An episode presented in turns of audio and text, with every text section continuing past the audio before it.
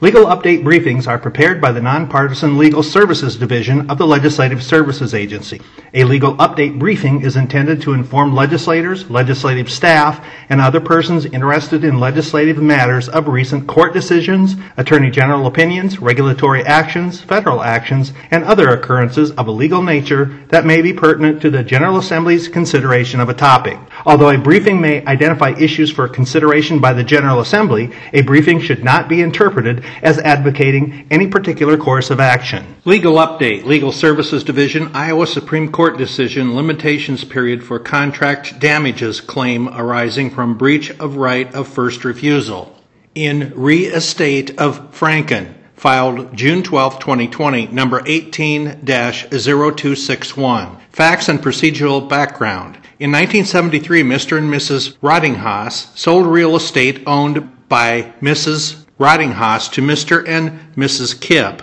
The Kipps granted the Rottinghauses a right of first refusal to purchase the real estate. The right of first refusal was reserved with the deed. Only Mr. Kipp signed the deed. The deed was recorded in 1973. The Rottinghauses never refiled or renewed the right of first refusal. Mr. Kipp died in 2001. Mrs. Kipp subsequently married Mr. Franken. In 2005, Mrs. Franken executed a quitclaim deed conveying the real estate to her and Mr. Franken as joint tenants in common with full rights of survivorship. Both Mr. and Mrs. Franken signed this deed. In 2010, Mr. and Mrs. Franken executed a warranty deed conveying the real estate from themselves to Mrs. Franken as sole title holder. Mrs. Franken bequeathed a life estate in the real estate to Mr. Franken. Mrs. Franken died in 2014 and Mr. Franken died in 2015. The life estate then extinguished. This left Mrs. Franken's estate as the sole title holder of the real estate. In April 2016, the executor of Mrs. Franken's estate entered into a purchase agreement to sell the real estate to a third party. In May 2016, the executor sold the real estate to the third party for $195,000. The executor did not notify the Rottinghauses of the sale. In July 2016, the Rottinghauses filed a claim in the probate estate. The Rottinghauses alleged breach of contract, alleging the estate breached the right of first refusal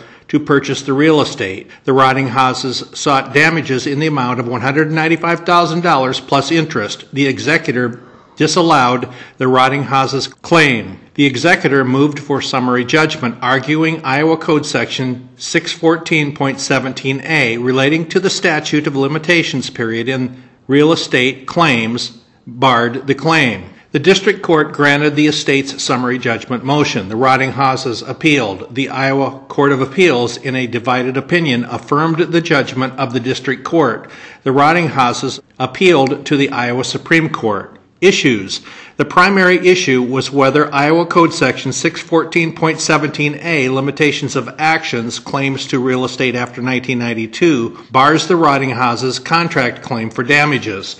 The court addressed additional issues, including whether the merger doctrine, statute of frauds, and the statute of limitations period in Iowa Code Section 614.1, subsection 5, bars the Rottinghauses' claim. Holdings. The court vacated the decision of the Iowa Court of Appeals and reversed and remanded the district court's judgment. In terms of the primary issue, the court held Iowa Code Section 614.17a does not bar the Rottinghauses' claim. In terms of the additional issues, the court held neither the merger doctrine, statute of frauds, nor the statute of limitations period in Iowa Code Section 614.1, subsection 5 bars the Rottinghauses' claim. Analysis. The court began its analysis of the primary issue by examining the text of Iowa Code Section 614.17a, which bars an action to recover or establish an interest in or claim to real estate only if the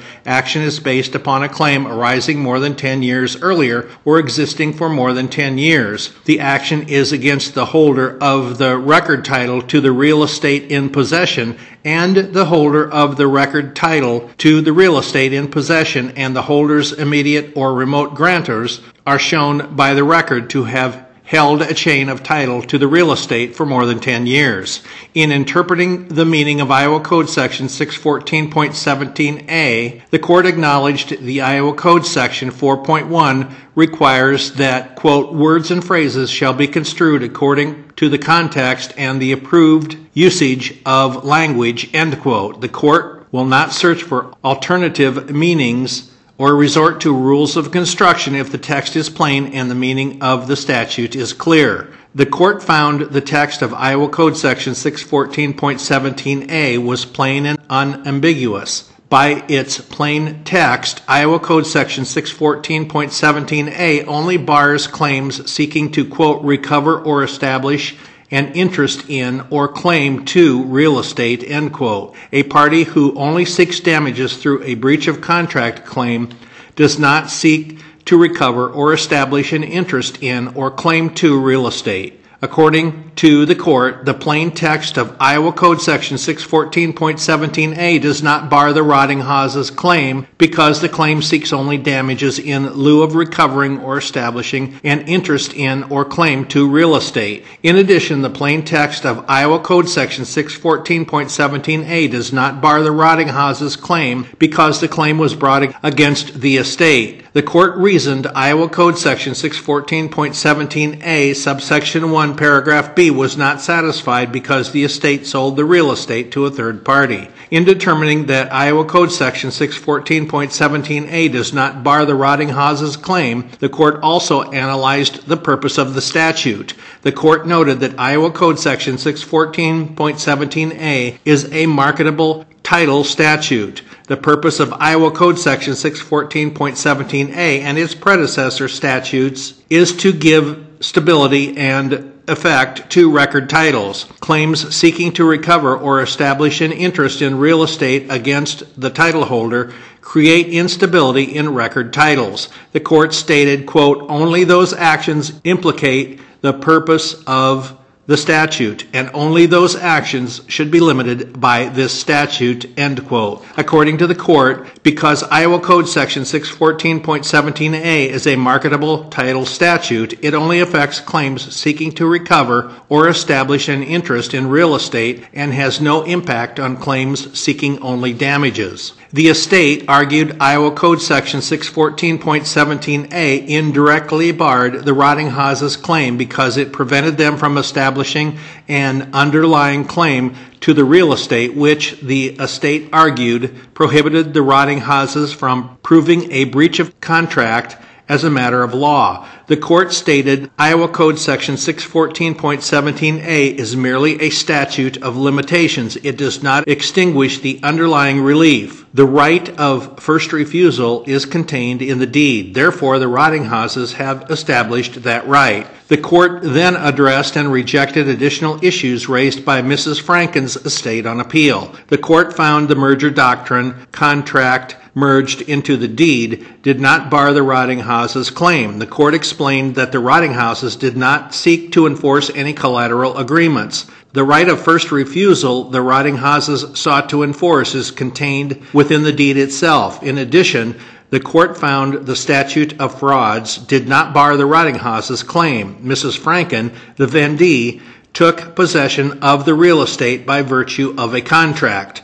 Accordingly, pursuant to Iowa Code Section 622.33, exception to statute of frauds in creation or transfer of land interests, the statute of frauds was not implicated in this case. Finally, the court found the Rottinghauses' claim was not barred by the statute of limitations period set out in Iowa Code Section 614.1 subsection 5. Pursuant to Iowa Code Section 614.1 subsection 5, claims based on written contracts must be brought within 10 years. The claim presented in this case is whether the estate breached the right of first refusal in 2016. That claim was clearly brought within the limitations period provided in Iowa Code Section 614.1 subsection 5. The LSA staff contact for this legal update is James Arnett at 515 281 3745.